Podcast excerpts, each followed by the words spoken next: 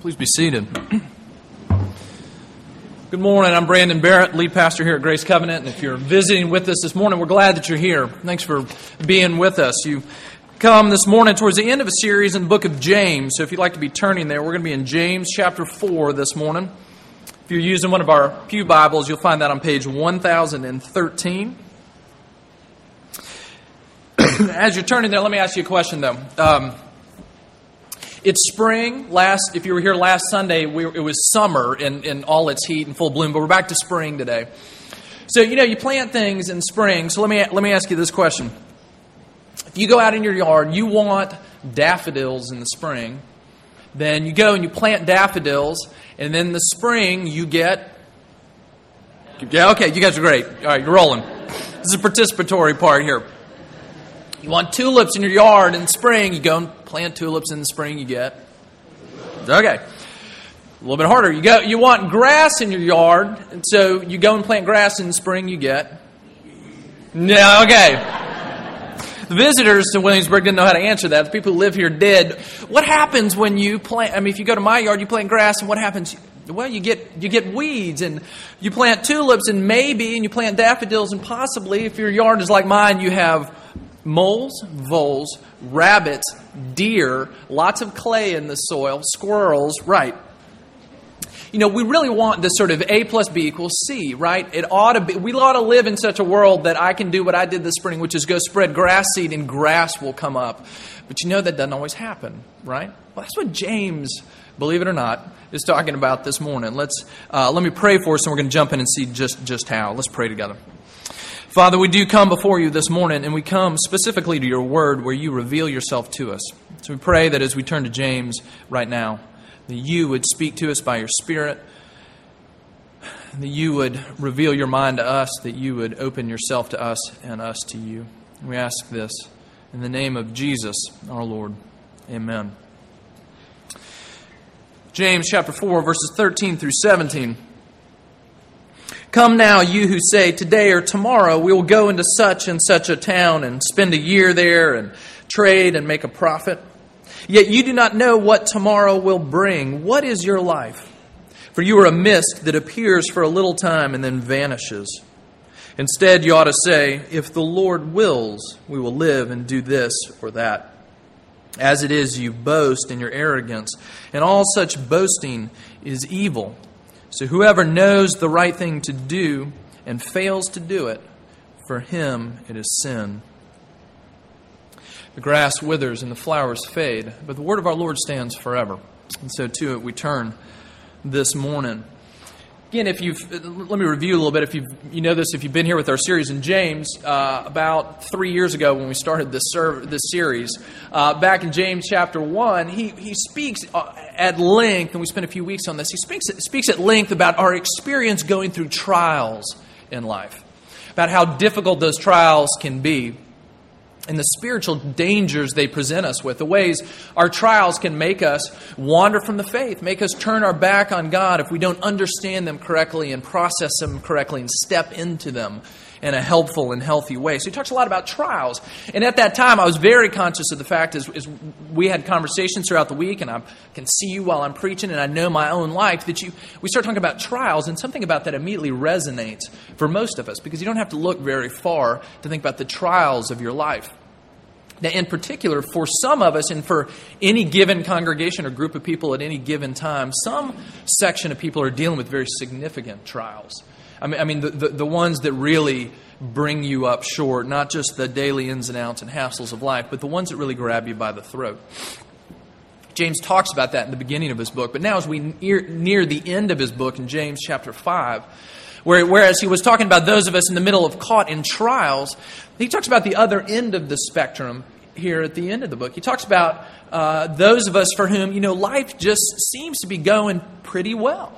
You know, at least at this particular juncture, you know, known hard times in the past maybe, but, you know, life seems to be working. We're, we're doing our thing and cranking through, and, and the product just seems to be coming out. Things are going pretty smoothly for us. You know, A plus B sometimes in our life feels like it really does equal C.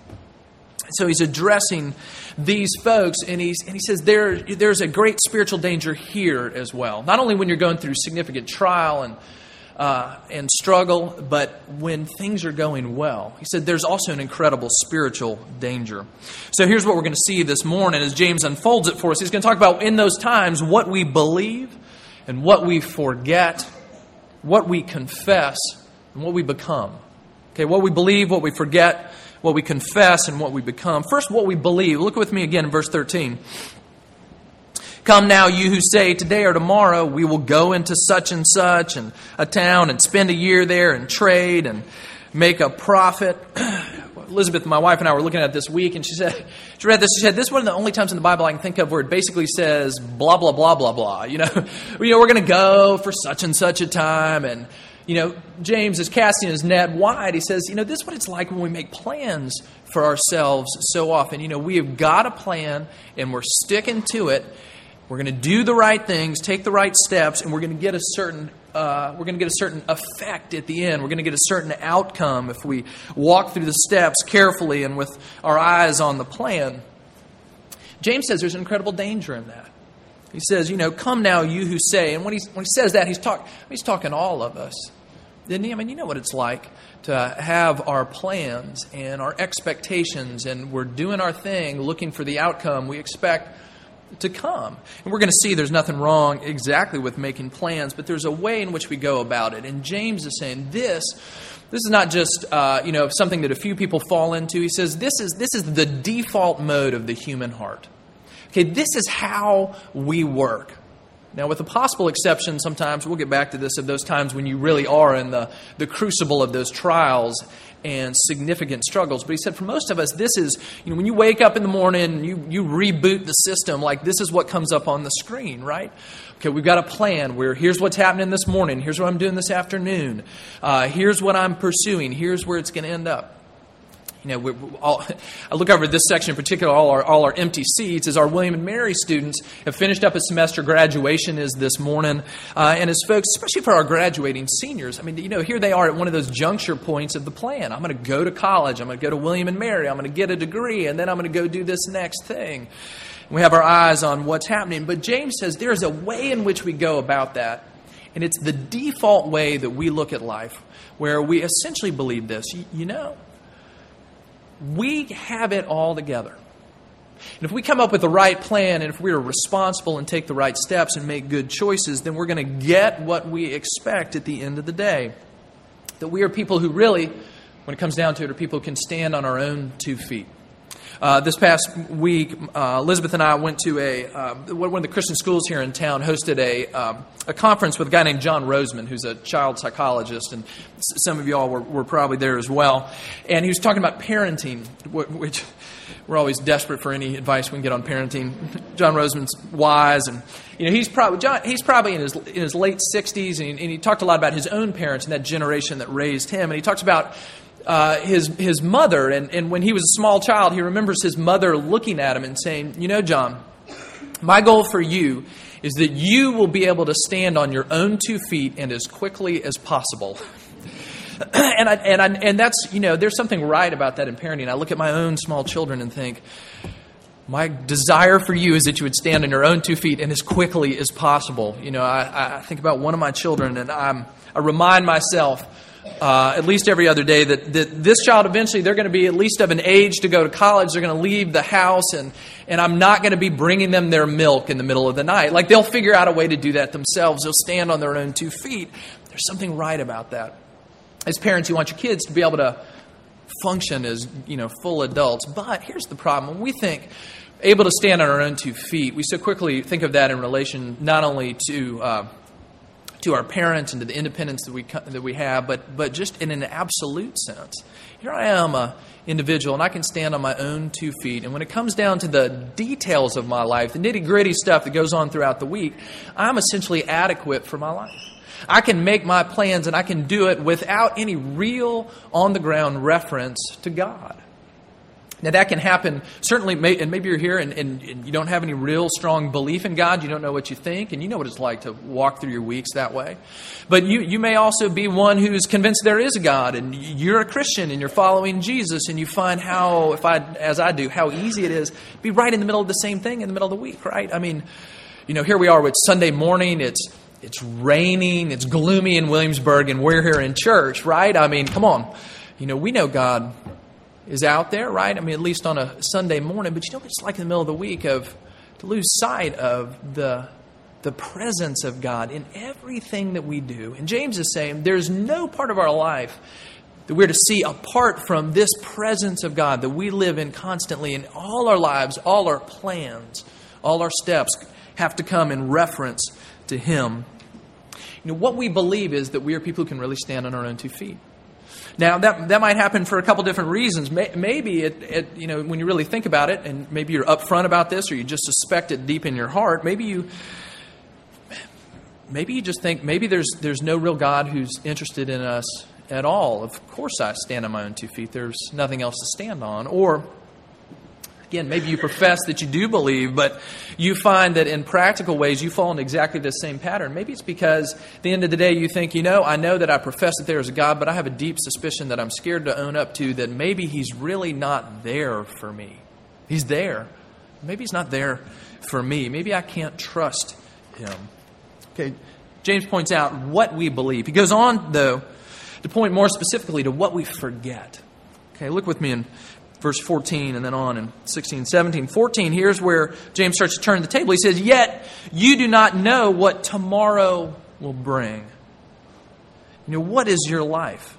For you are a mist that appears for a little time and then vanishes.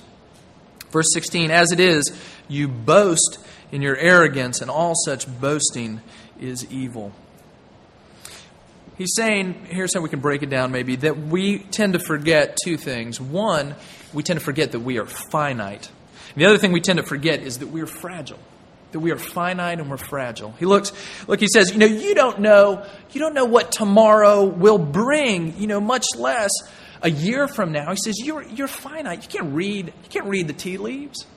You know, you can't, here you are talking about going and all these great plans. You're going to go to such and such a town. You'll be there a year. You make a profit. You'll come back. He says, You don't even know what tomorrow's going to bring. You don't have the wisdom or the ability to tell the future. And when you're saying on those same days, you remember that how much is utterly out of your control. I mean, you know, just you live in Virginia, you get reminded this fairly often. You turn on the news in the morning and read the weather forecast then see how it really plays out over the course of the day. And you know, we don't really have much of a grasp on the future in any real way at all.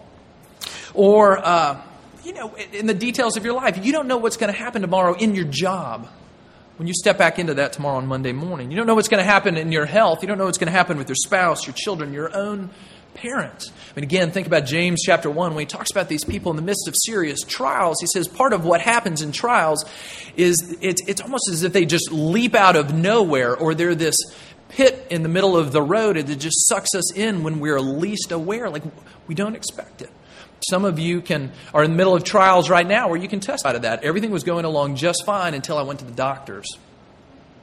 Everything was going along just fine until my spouse and I had this conversation.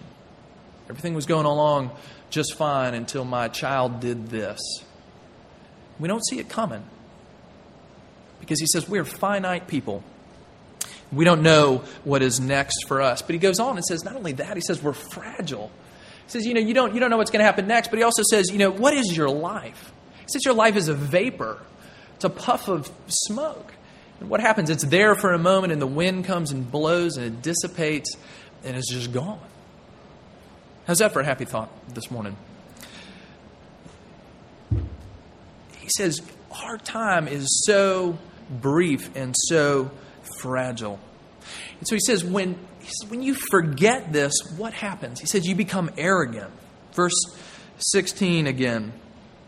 As it is, you boast in your arrogance, and all such boasting is evil. We look around and we say, we forget that we're fragile, we forget we're finite. We say, look what I've done, look what I am doing. I'm standing on my own two feet. I'm, again, reminded that fairly often in our house with various children. I won't name any names, but uh, this happened again this week. One of them, they need some help with a craft or something they're making for mommy. So I cut something and we, you know, we, we do this thing and draw. And so then child takes it to mommy. Look what I did. I did this all by myself. And I'm like, all by myself? Who had the glue stick and the scissors over here a minute ago?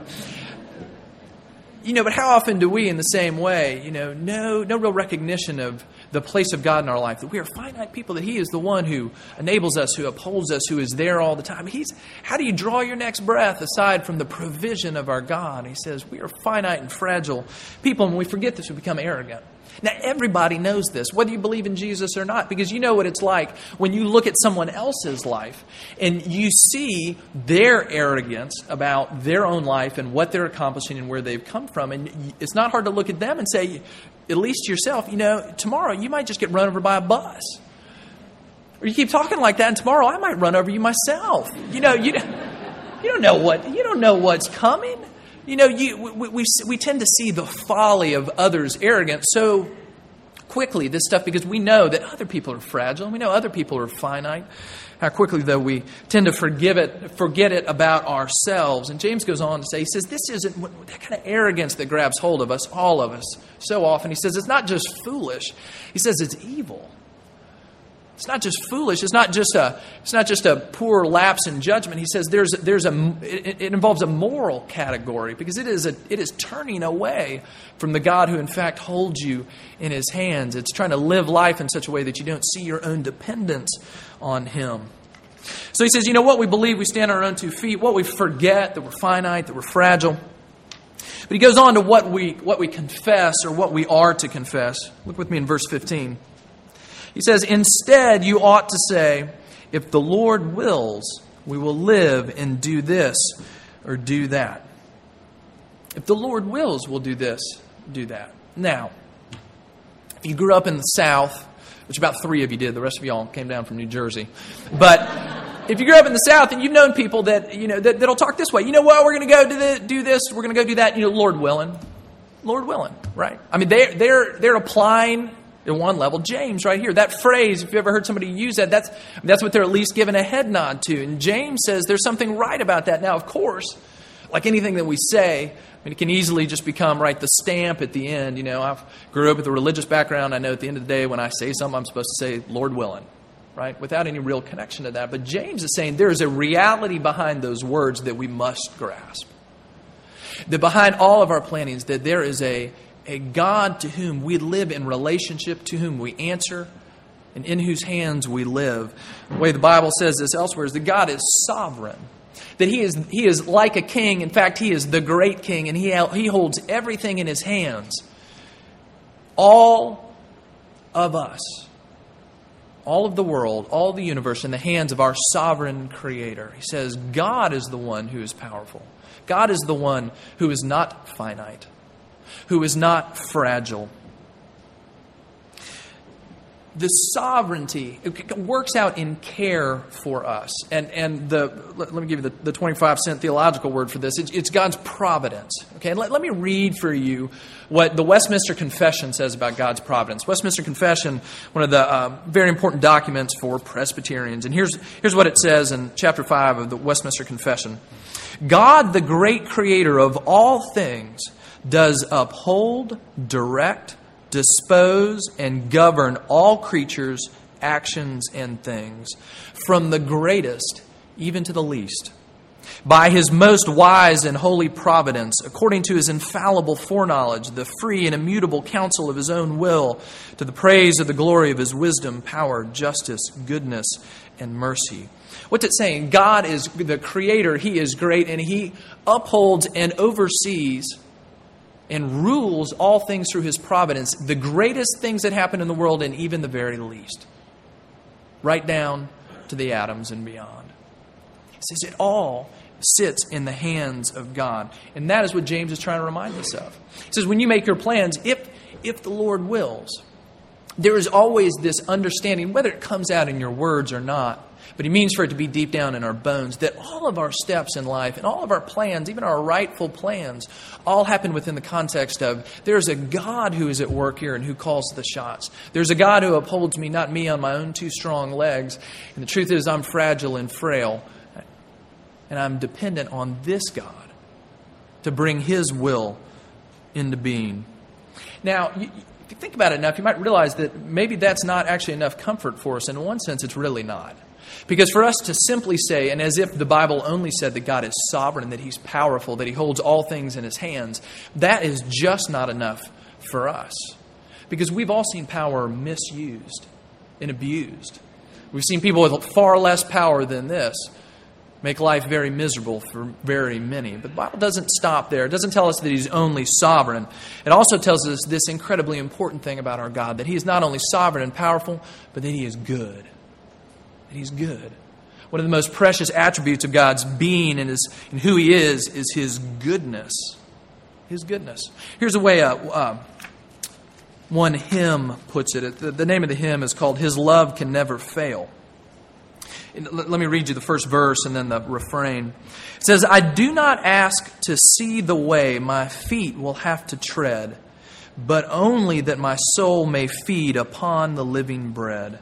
Tis better far that I should walk by faith close to his side.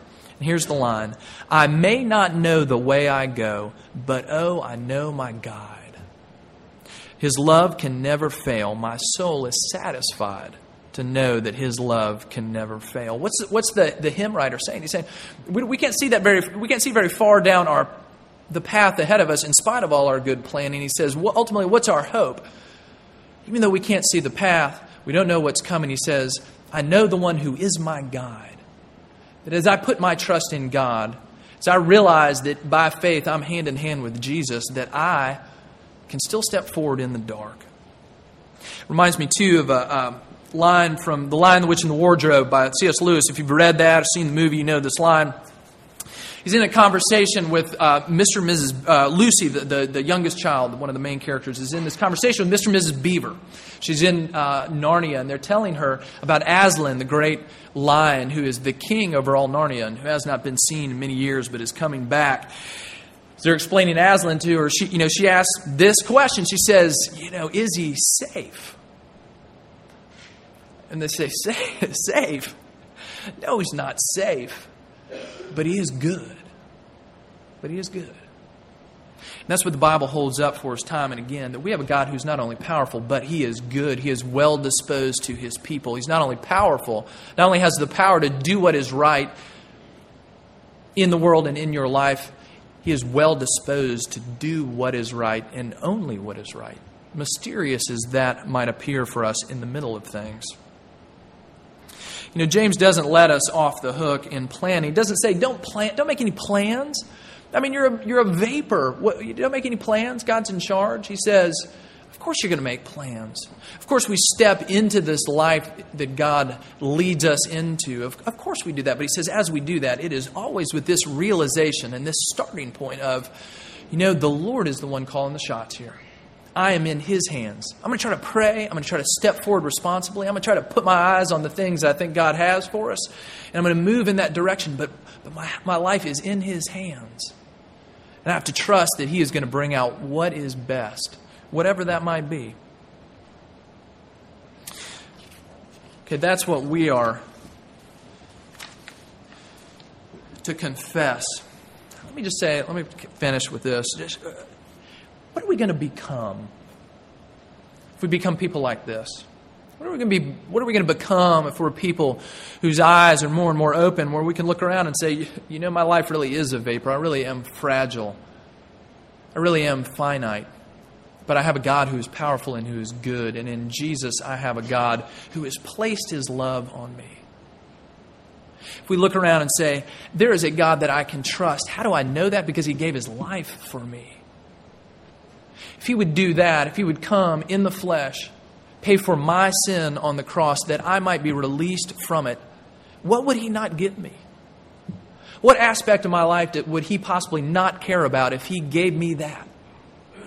If he went all the way to the end for me, can't I trust him in every little thing leading up to that, big and small? What would we become as we grab hold of that? Well, I think we'd see at least four things grabbing hold of this would make us humble. It'd make us humble. An attractive humility. You know what it's like to look at the person in their arrogance and to be caught in it ourselves. Look at, look at life as I've made it work for me. We would have a humility of look at, look at God's goodness. Look at his care for me. Even in the good things, even in the accomplishments, to be able to say, you know, this is all just God's goodness poured out. We'd be humble people. He'd make us humble. It would make us humble. That it would make us confident. Okay, now maybe that's not what you'd expect on the surface. Uh, that would make us confident. Because here we've said, you know, essentially our life's a vapor, it's in the hands of God. But it would make us confident. Because don't you know now that if, if your life is really in God's hands, what can happen to you? What can possibly come into your life that does not behind it have the hand of our good God mysteriously doing what is ultimately going to be best for us? Now remember, James is talking to people, go back to chapter 1, in very real trials, the very real struggles of life. James knows that life is hard. But at the same time, he says you can have a confidence, one that actually frees you from your anxiety, to be able to rest in this that you have a God who is powerful and good. He is doing His will, and He is going to bring it to good conclusion. You know, when we forget this again, then we say that we're, we become arrogant. If you were to, sometime in high school at the very least, you, you had to read tragedies, right? an English teacher that made you read Julius Caesar or Oedipus Rex. And you know what happens in a tragedy?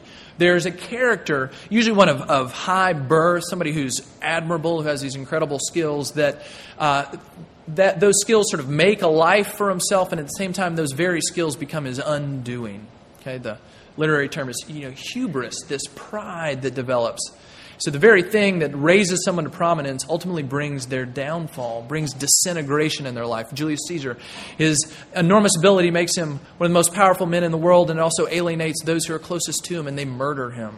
Oedipus Rex, he gets this, Oedipus gets this uh, prophecy about what's going to happen in life, and he spends his life in light of that, trying to make sure that nothing bad happens, and in his, his very efforts to do that, seal his doom in the end. Because in a tragedy, what happens? This sort of arrogance leads to things falling apart. But here we see a picture of a confidence in God's care for us that puts things back together, that, re- that releases us from the pride that has to hold on to our life, that says, I am making myself. We become confident because our God takes care of us. We become honest. Become honest. Because if you really think it's true that God is taking care of you and He is watching over every step of the way for you, that He is well disposed to you and powerful, then for the first time you can actually cry out and say, God, why is this happening? I don't understand. Because you're not just crying in the dark, you're crying to the Father who knows. The Father who holds you, even as maybe He doesn't give you all the answers that you want, but the Father who knows. Says, We actually have someone to cry out to now. And it gives us the confidence to cry. And then the last thing, what do we become? It makes us thankful. Because now you realize we have one to whom we owe thanks. Because when you're standing on your own two feet, the only one you have to thank is yourself. If you find yourself in the middle of that, maybe in some small way at least, you feel that ache, though, of the hollowness of that. Because it just doesn't fit, because it's just not right. Because we are people who've been given, people who receive, and in fact, people who don't stand on our own two feet. As we embrace a God who does hold us, it makes us thankful, arrogance turning into gratitude. Okay, let me just close with this. I talked about tragedy a minute ago. The way some uh, literary critics define tragedy is tragedy is, a, is it's a story, it's a play that ends in social disintegration. Things fall apart. And uh, the opposite of that is a comedy. And a comedy isn't necessarily funny. A comedy ends in social reintegration. Things are put back together the way they're supposed to be. James gives us a picture of a life that's run off the rails, headed towards this tragedy of this arrogance of a life lived without God.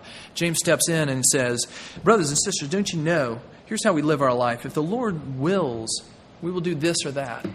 He says, Brothers and sisters, don't you know that we have a God who holds us? And we have to cast ourselves on Him. James knows that as we embrace that, embrace that God, this tragedy, it, it, it's reversed. It becomes, it becomes a comedy because suddenly we become a part of a story that is much bigger than ourselves and it's one that ends ultimately not in disintegration, but in things being put back together again. And it also reminds us and gives us hope because, I mean, let's face it, we're in Act 3. We're living in the middle of the play. And at times, the middle of the play looks really dark. But in Jesus, we're reminded this is a comedy, not a tragedy. It, it ends not with death, but with resurrection. Let's pray. Father, we pray even this week that you would guard not only our lips, but our hearts as we step into what we do every day, making plans, making assumptions about life, taking steps into the future, and how, quick, how quickly we forget that we are utterly dependent on you. Quickly, we begin to assume at some level that we are independent beings and we don't trust you. We forget that we are fragile. We forget that we are finite. Lord, remind us that you are God, not us. That we stand resting in, in your hands, not on our own two feet. We can have great confidence and joy because the weight of the world is not on our shoulders, it is on yours. Because you are sovereign, you oversee all things by your providence, and you're good. And you've given us your love in Jesus. Drive it home for us and to our hearts even this week. And it's in Jesus' name that we pray. Amen.